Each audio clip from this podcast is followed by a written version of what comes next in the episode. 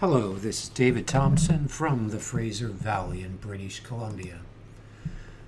For any of you that have not heard any of my messages, I just briefly want to explain to you how I will be sharing this message.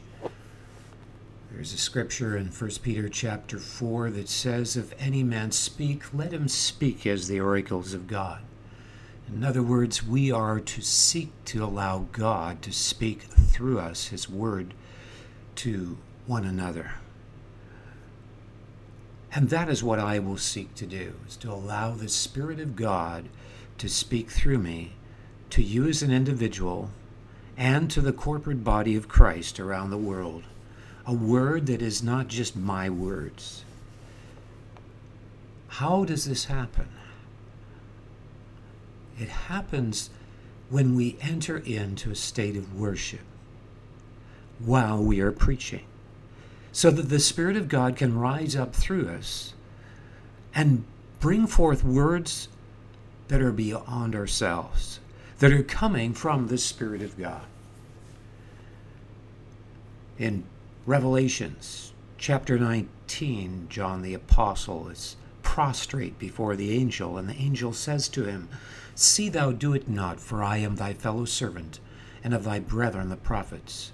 Worship God, for the testimony of Jesus is the spirit of prophecy. What testifies of the reality of who Jesus Christ is and glorifies Christ is what comes out of the Spirit of God as the oracles of God, which is known as the Spirit of prophecy. How does that happen? By worship. Remember that Elijah, when he was about to give a word from God to the king, first called for the minstrel to play and to dance before him with music, so that he would be caught up in worship. And so I will seek to minister this day out of a consciousness of worship I do not prepare an outline with a message. What I do to facilitate speaking what God would be saying to the body of Christ for this particular hour is the casting of lots on any chapter of the Word of God during the week. Almost every day of the week, I do that. That means there's an equal chance to get any particular chapter each day. I meditate on that chapter for a half an hour and also make notes in that half hour. Other things that I do in the Word, I spend another hour on, but this is particularly what I use, and anything that I take reference from is from the notes I've made for this past week. And so that is where I am coming from in this message. I don't have anything but the commentary I made on the various chapters that I received this week. I'm not even sure which chapter I will begin to speak to you from that will be the theme chapter. So I want to begin to share, first of all, the various passages I received this week. The first one was Psalm 19.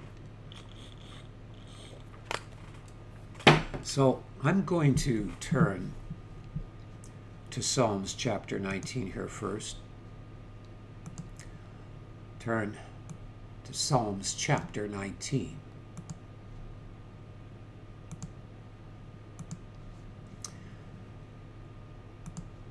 And this isn't a long passage, so I think it would be fine for me to read it first. I will read it in the King James Version to the chief musician a psalm of David. The heavens declare the glory of God, and the firmament showeth his handiwork. Day unto day uttereth speech, and night unto night showeth knowledge. There is no speech nor language where their voice is not heard. Their line is gone out through all the earth, and their words to the end of the world. In them hath he set a tabernacle for the sun which is as a bridegroom coming out of his chamber and rejoiceth as a strong man to run a race. His going forth is from the end of heaven, and his circuit unto the ends of it. And there is nothing hid from the heat thereof. The law of the Lord is perfect, converting the soul. The testimony of the Lord is sure, making wise the simple. The statutes of the Lord are right, rejoicing the heart.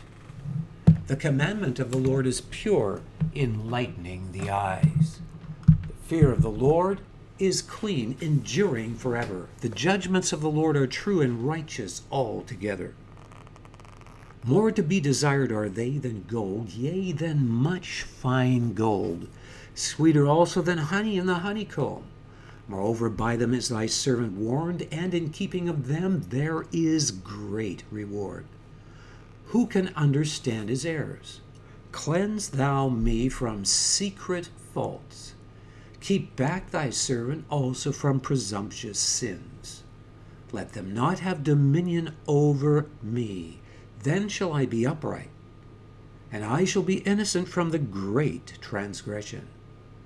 Let the words of my mouth and the meditation of my heart be acceptable in thy sight, O Lord, my strength and my Redeemer.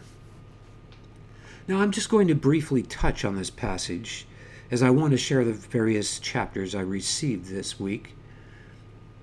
And so we see in the first part of the psalm that the sun, the rising of the sun, is likened unto the Lord Himself, who is also referred to as the Sun of Righteousness and one of the minor prophets, S U N, which is uh, typifying God.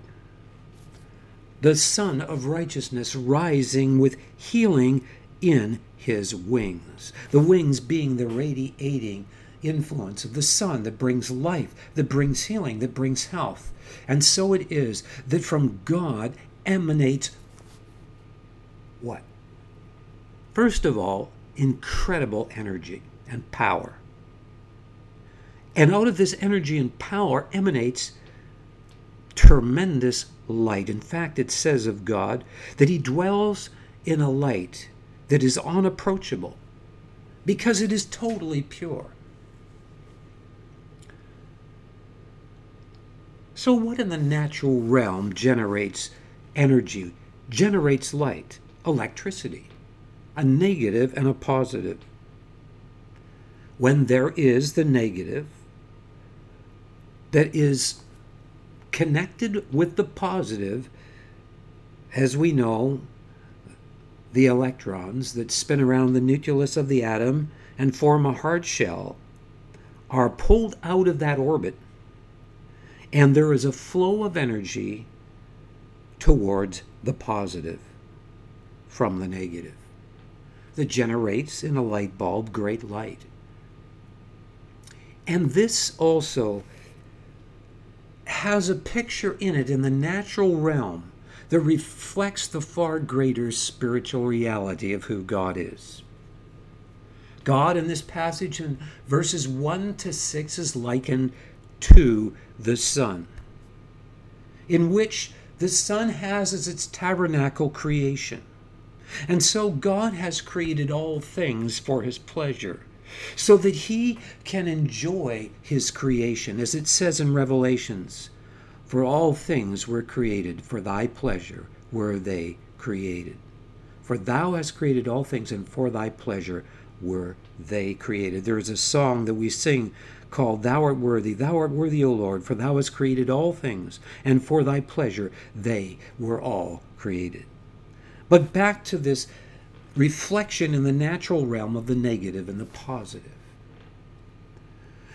In light, what brings forth this light in God is the quality of his being, which is an ultimate perfection of love, which is manifested, as it were, in a negative that therefrom results in a positive. What is the negative? It is the integrity of God's love. Now, I could go in and define love, but I'll just briefly define it here. Love I'm talking about is what is known in the Greek in the New Testament for the word love is agape. It is a love that is not merely filial, that involves emotion and feeling, but is beyond that. It is the most pure and highest form of love which is a love independent of whether there's feeling or not that chooses the highest lasting good over any more immediate temporal choice of gratification.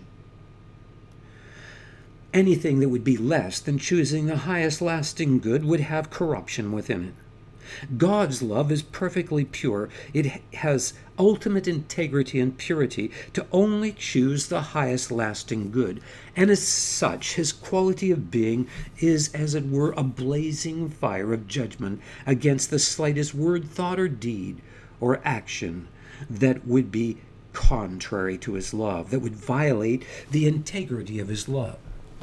And so our God is known and described in both the Old and New Testament as a consuming fire. A consuming fire of incredibly pure love that will not tolerate corruption. And if God tolerated corruption, he would no longer be God because he would have a destructive principle within him that over time would cause himself to self destruct and the whole universe. He is God precisely because his quality of being is without corruption, because his love has absolute pure integrity. This is what we know as the holiness of God or the defensive aspect of God's being of love. It is symbolized in the natural realm as the negative symbol which represents cutting off corruption, cutting off all that is contrary to love, that also represents foundation as this horizontal line. Foundation that is incorruptible, from which can spring forth creativity that is without corruption and therefore can ever enlarge and expand in realms of greater creativity and greater enlargement of fulfillment, going on without end. Because God is holy. And from this foundation springs the positive symbol, which represents that this love is so pure and so ultimate that it is manifested not only in ultimate perfection, but in a perfection that is ultimate in that without violating the integrity of his love. He can bring forth free will beings that are the source of their own action, that choose of themselves, that have free choice, and provide a way for them who have rebelled against his love to be reconciled back to Him. So that the Creator can have a quality that is without corruption and yet free will beings that He can provide destiny to. He didn't create us as robots, or there wouldn't be anything that would be worthy of existence. In fact, the very being of God is love. So why would He create machines that He can't have fellowship with? God has created us as the source of our own action with our own free choices because it allows us to love, to have fellowship with God. But therein is the potential, because we are the source of our own choices, for hell and heaven. And so God is not going to create robots and say we better not create beings with free will because then there's going to be suffering in heaven, heaven and hell, the potential of that. We therefore better create beings that are robots. Well, what fellowship would God have with robots, which are not the source of their own action, which do not have the capacity to love because they are not the source of their own action, but receive their input from outside influences and creative technologies. God created us with the capacity to love,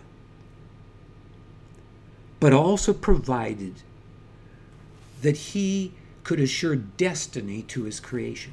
If God created beings that He could not assure destiny to that would be everlasting and ultimate in fulfillment, that would imply that he was less than perfect.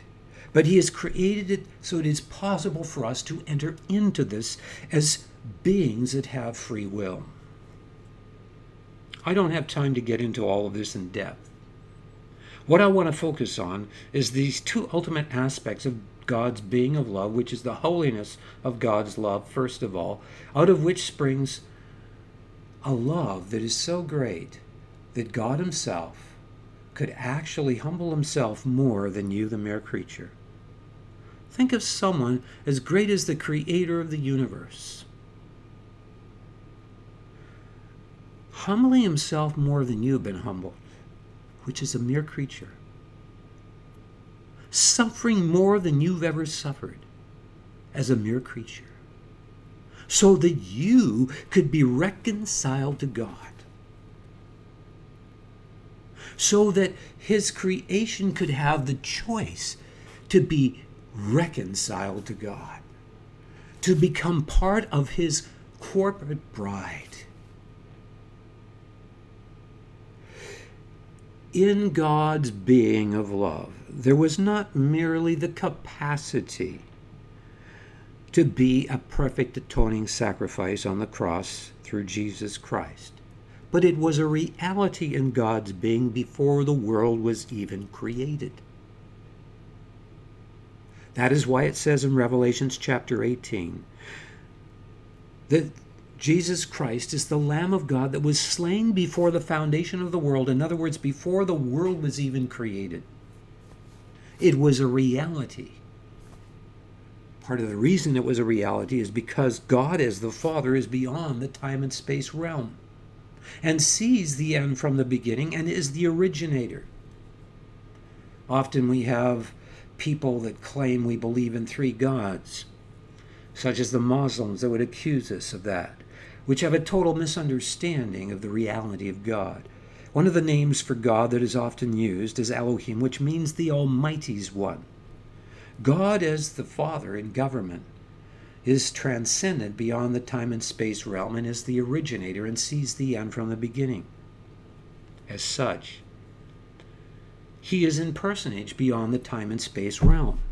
If God could not be in conscious intelligence and personage beyond the time and space realm, he would not be able to rule beyond the time and space realm, and therefore he would be less than Almighty, less than God. If God at the same time could not be in personage within the time and space realm, he would not be able to rule within the time and space realm or be Almighty or God within his creation.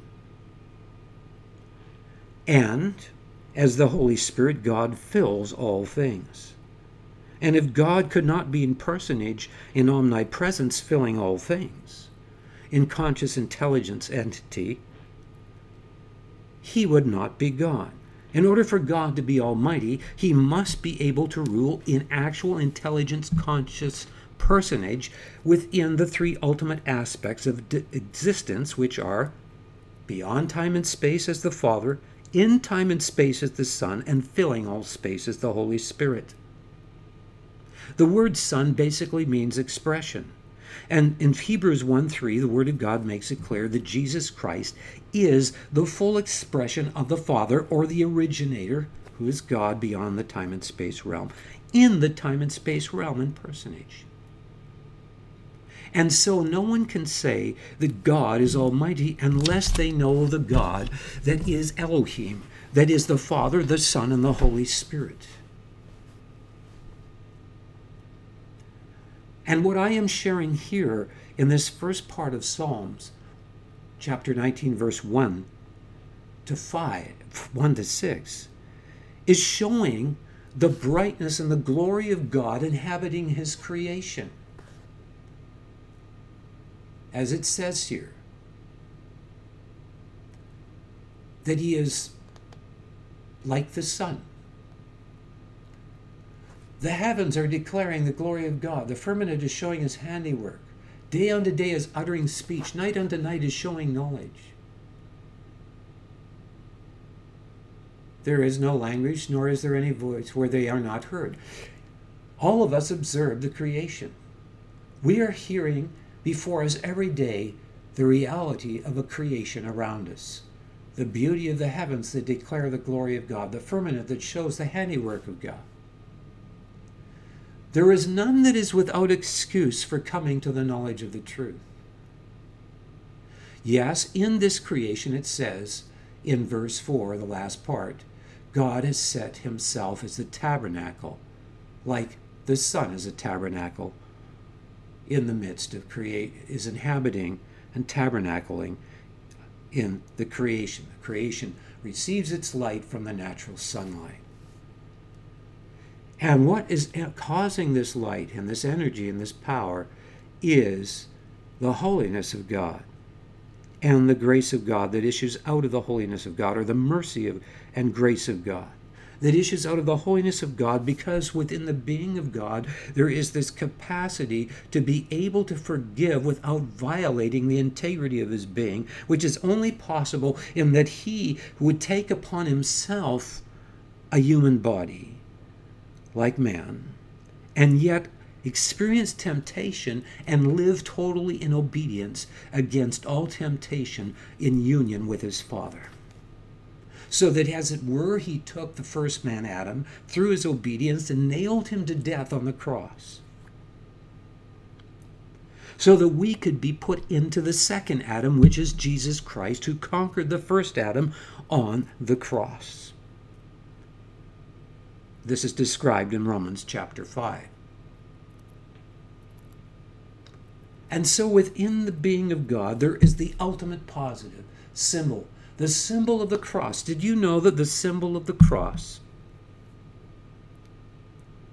has been before the time of Christ? The symbol of the cross was the last letter of the alphabet of almost all the civilizations in the area where Israel is and where all the Middle East is today. At that time, they all had the similar letters and similar language. And that language, the last letter, was the symbol just like the cross we see today. And it mean, meant sign and symbol and signet. That's what that last letter meant. So, for those that want to ban the crosses, you're wrong. The cross goes way back to the very beginning of time. In fact, it was in the very being of God from eternity past that he had not only the capacity but the reality within his being to become a perfect atoning sacrifice. Therefore, it was always within God to have the power to forgive even before the time of Christ. And I could go into a lot of detail on all of this. I've written on it. I'm not going to get sidetracked. The issue here is that this symbol here is the symbol that speaks of God inhabiting his creation and of the being of God that is bright out of who he is in his perfection of love. And so then the last part of Psalms chapter 19 is speaking about the law of God. What is the law of God? It is the expression of God's heart and desire in the written letter. So it is the law of God is coming out of the being of God's love.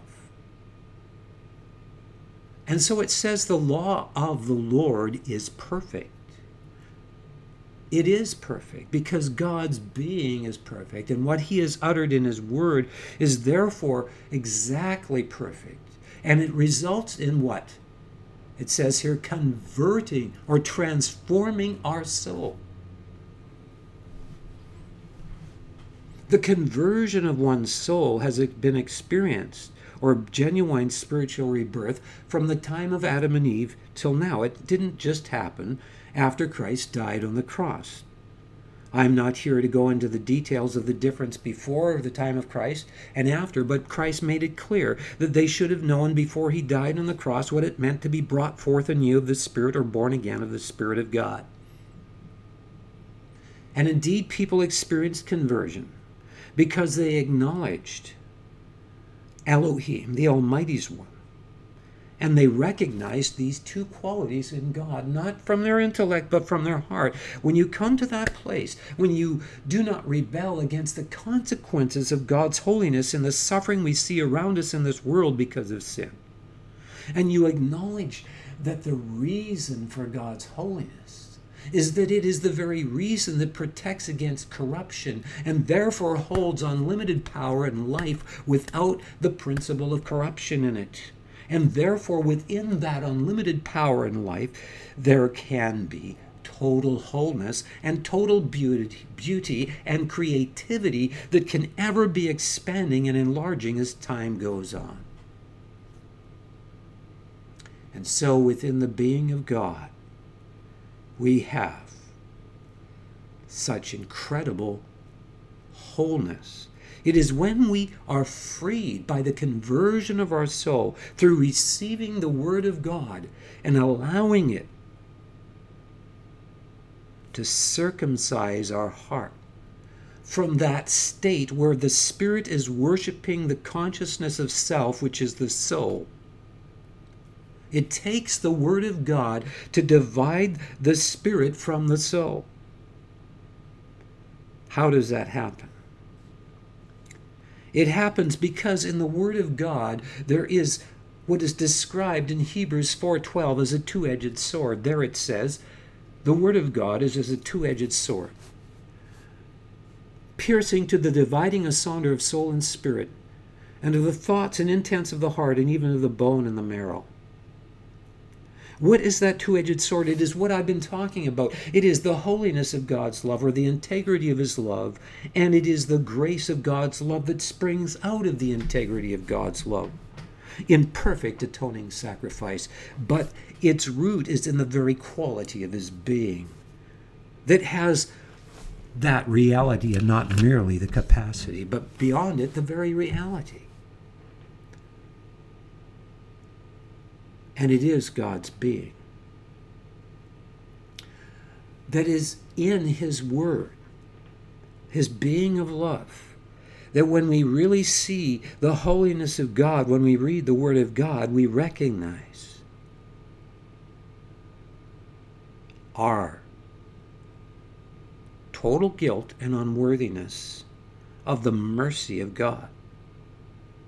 The genuine fear of God is a choice to recognize the reality of who God is and the perfection of his being, namely in his holiness and in his mercy. And I could go into a lot more to explain that when we genuinely appreciate the holiness of God and reverence it rather than rebelling against the consequences that we see as a result of our rebellions against it rebelling against the suffering that we see around us, when we rather appreciate the holiness of God, and then we recognize our guilt in the light of His holiness and our need for His mercy, that is a choice to genuinely reverence God, to genuinely fear God, to genuinely recognize God as ultimately trustworthy. And if you recognize that He's ultimately trustworthy, you can only conclude that He is ultimately good. For you're going to recognize that in such holiness that will not tolerate corruption, there must be goodness that is totally trustworthy because it will never become corrupt. And so, if God is good, and ultimately good, the conclusion can only be that this is ultimately manifest in the fact that He is able to provide mercy a way to have destiny and purpose, to be reconciled to God, to have eternal life.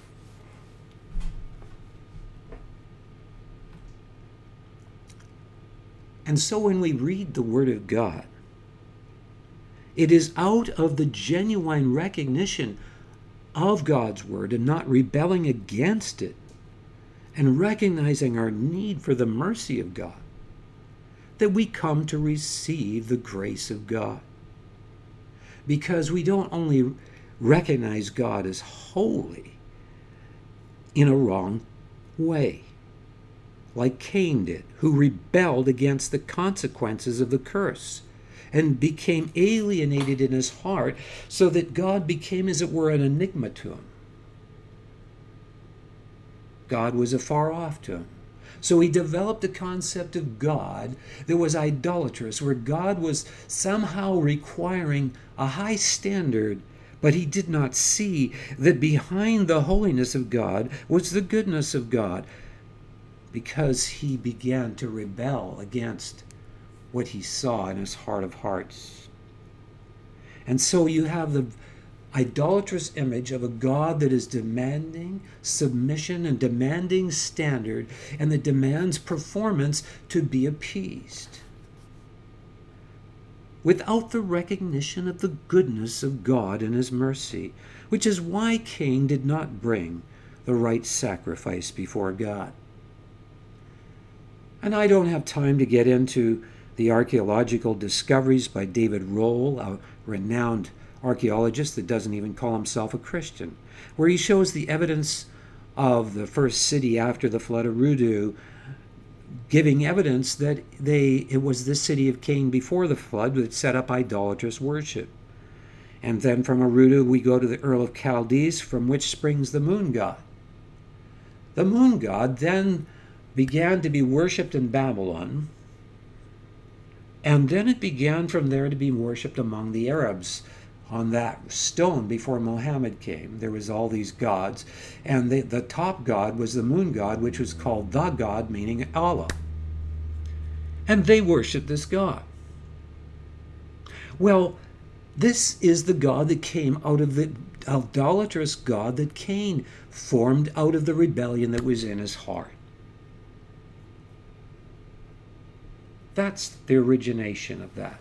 A God where there's no understanding of his goodness in the light of his holiness, nor of the greatness of his mercy and of his perfect atoning sacrifice, so that we can be reconciled to God and so that creation can have destiny.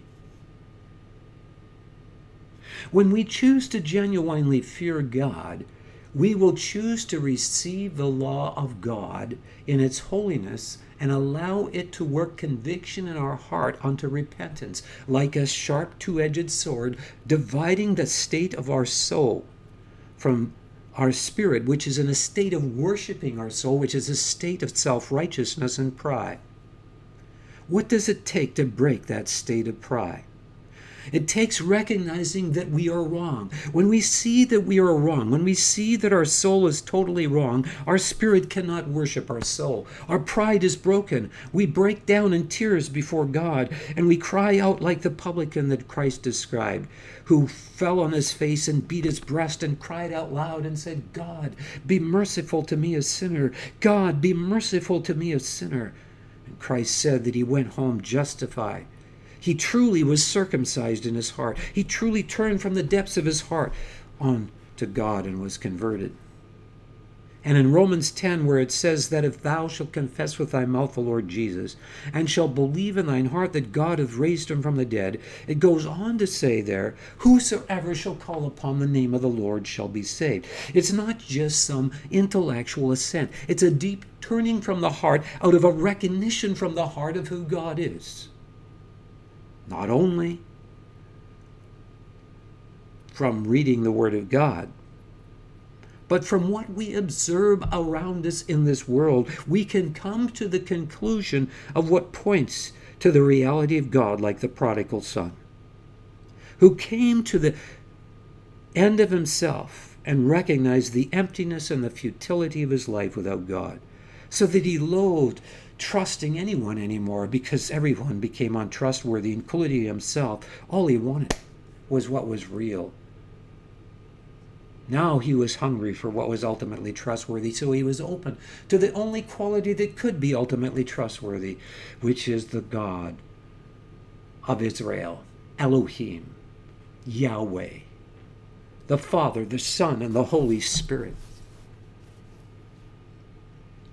And so there is conversion that happens and has happened from the beginning of time, because from the beginning of time they recognized that only God was the source of forgiveness. They recognized that the animal sacrifices could cleanse the physical realm, but they could not be the source of forgiveness.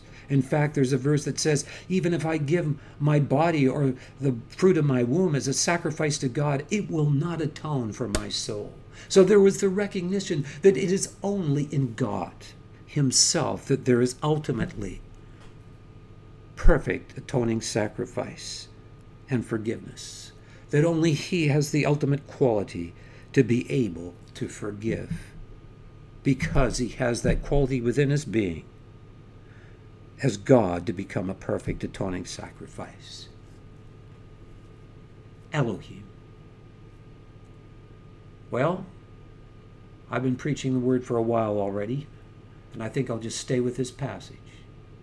The statutes of the Lord, and we go on here. The testimony of the Lord is sure, making wise the simple, and so on and so forth, and and it goes on. And we go to verse 9, and it says, The fear of the Lord is clean, enduring forever. The right recognition of who God is is clean, and it will endure forever. When you really recognize God in the light of the, his being of holiness, that is the quality that can hold ultimate, everlasting, unending power and authority, that doesn't dissipate into corruption, that humbles you. That brings you into utter awe and reverence. That keeps you from a state of pride. And so you're kept in the place where you stay clean and can endure forever because you've learned the secret of abiding in God, Elohim. And that secret is in the fear of God which is why in Isaiah, when it speaks of the Messiah, it says that the fear of the Lord is his treasure because it is the very secret of abiding in God. Yes, even of the Son abiding in the Father, which is the full expression of God and is God into the time and space realm.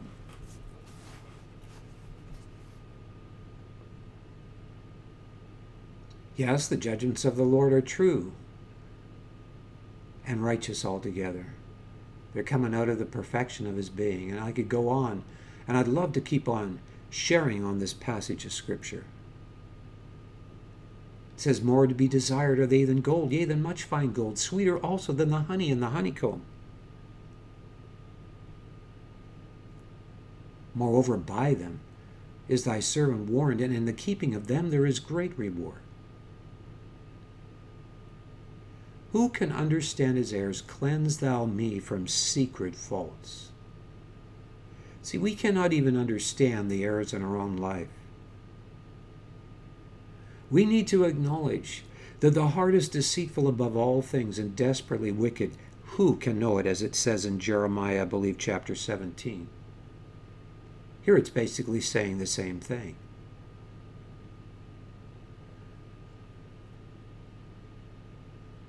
Keep back thy servant also from presumptuous sins. How many times do we presume to go ahead and do our own thing out of our own choice? We haven't asked God. We've just gone ahead.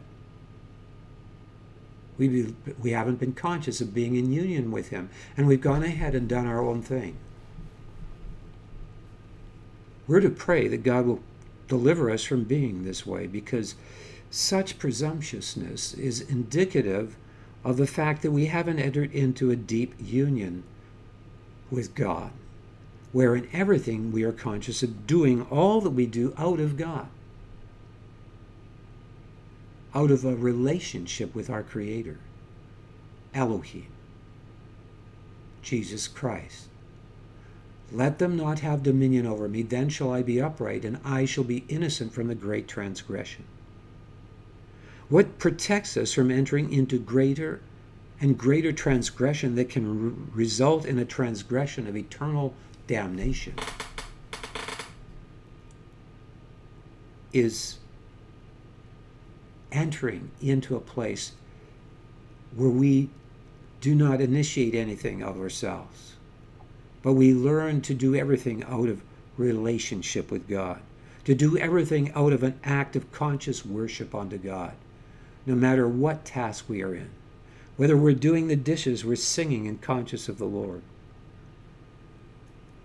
Even when we're trying to solve a technical problem on the computer and we're tempted to pull our hair out, we turn to God and we say, God, help me. Help me to have peace right now. Show me what to do. Grant me wisdom. Yes, we guard our heart, for out of it are the issues of life. That's why he says here, Let the words of my mouth and the meditation of my heart be acceptable in thy sight, O Lord, my strength and my redeemer.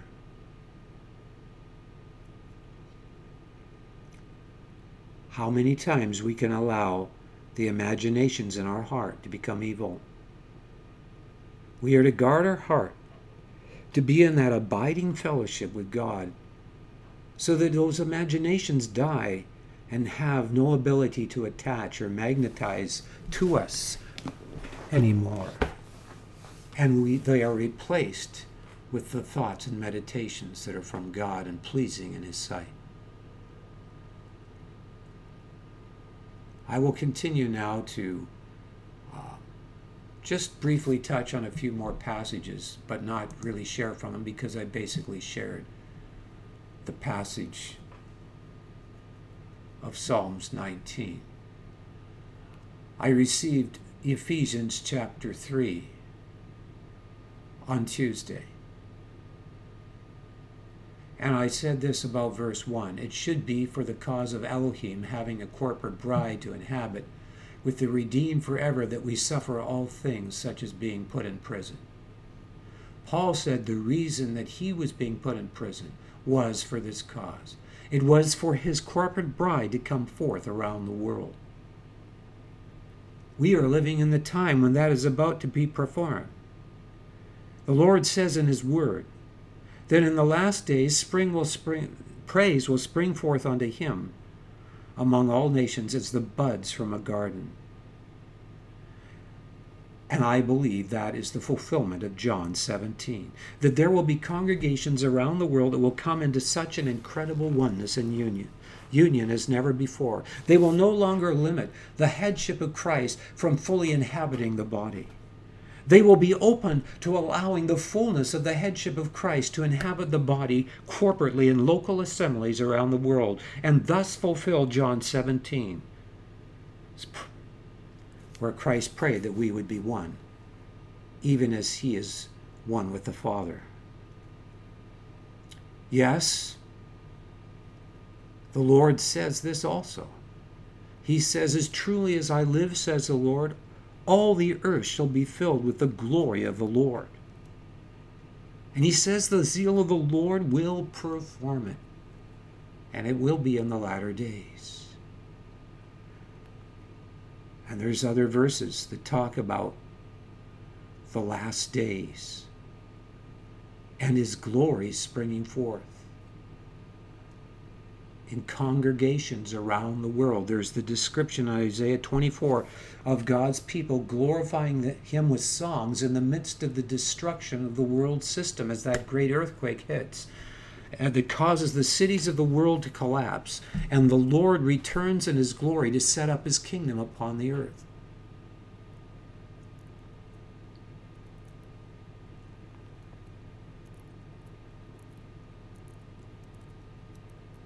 In this passage in Ephesians chapter 3, Paul is burdened. And he says that in earlier times, before Jesus Christ was incarnated, this mystery of God's corporate bride in Christ was not fully revealed. But now this has been revealed unto the true apostles and prophets of God by the Holy Spirit of God. And he goes on to say in verse 6 to 7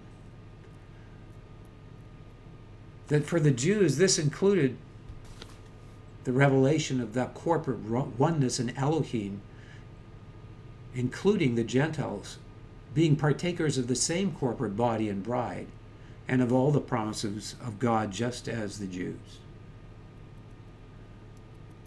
And that is beginning to happen. And we know that it says that when there is this union of Israel coming to know the Messiah with the Gentiles, that it will be nothing less than bringing back the time when the Lord returns and there is the resurrection from the dead.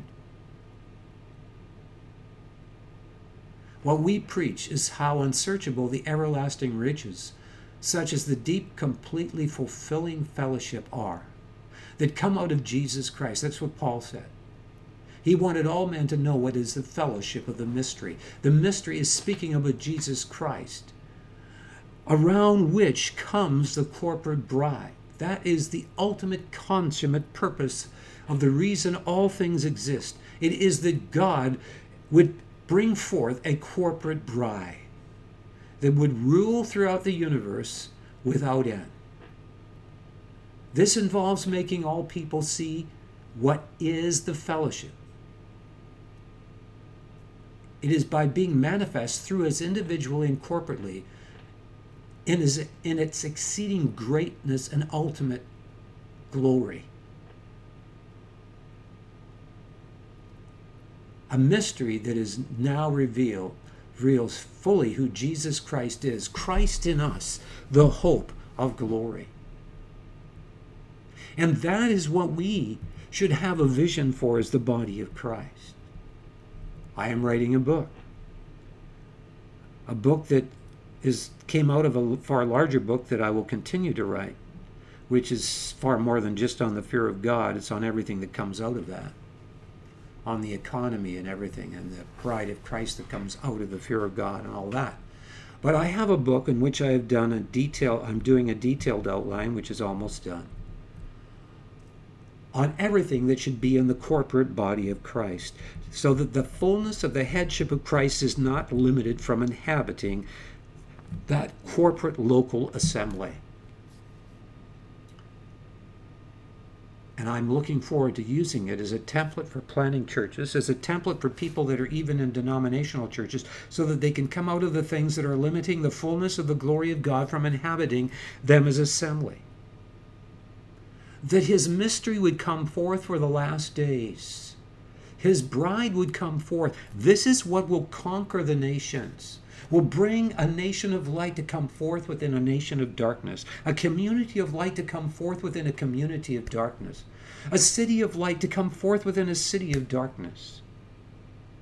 It is getting a hold of this vision and learning to let God build his church, cooperating with God's purpose not getting in the way of God through our own self sufficiencies.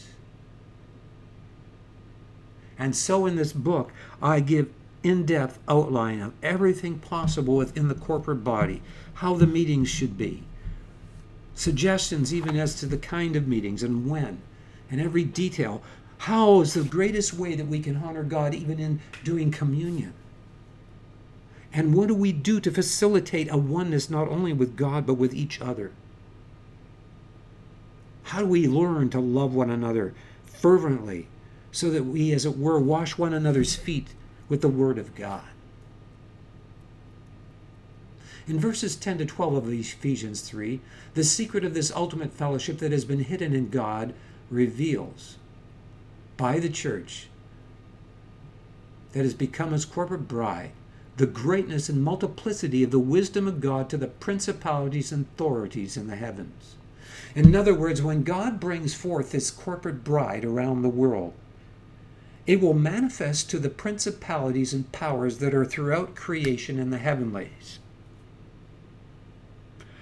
Such a wisdom of God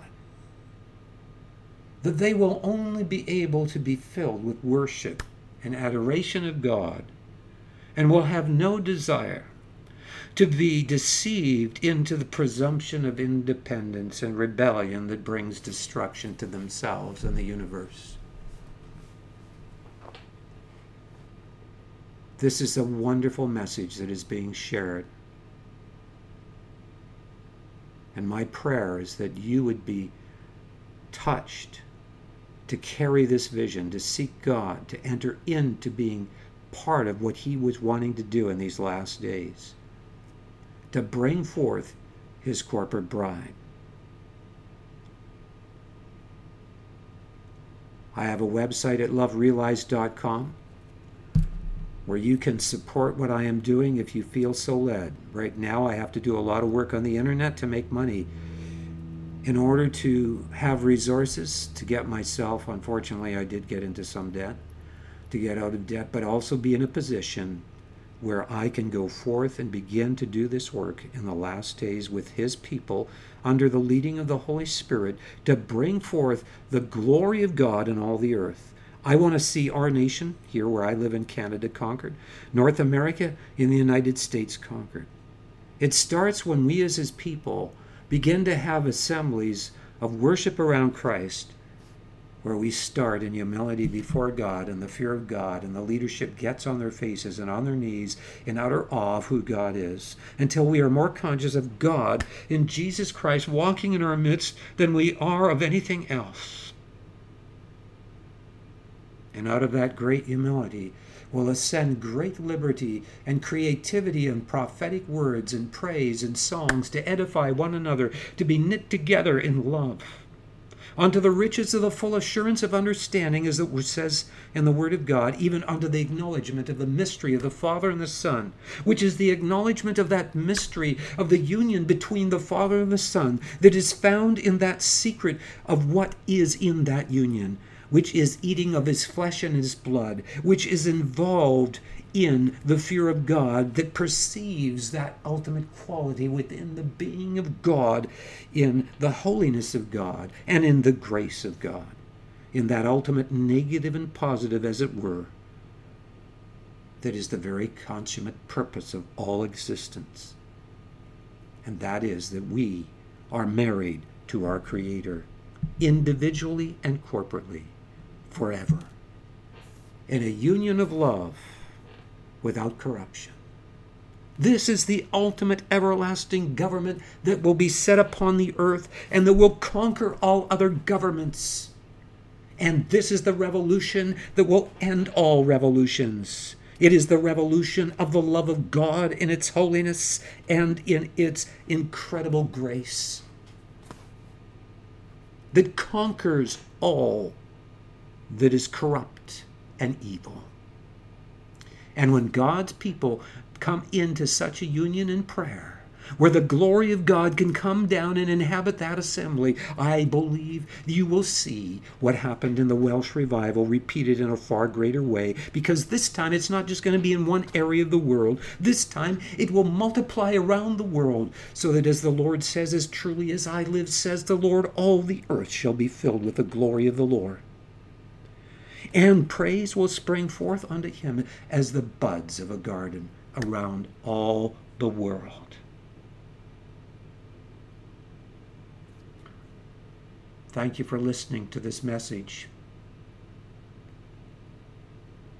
Time is going fast. Deception is increasing. Iniquity is increasing fast. It is time to wake up and to become the bride of Christ, to become the army that is clothed in light, that is unapproachable, because we are walking a life that is pure and holy in love before God and each other. Thank you for listening to this message.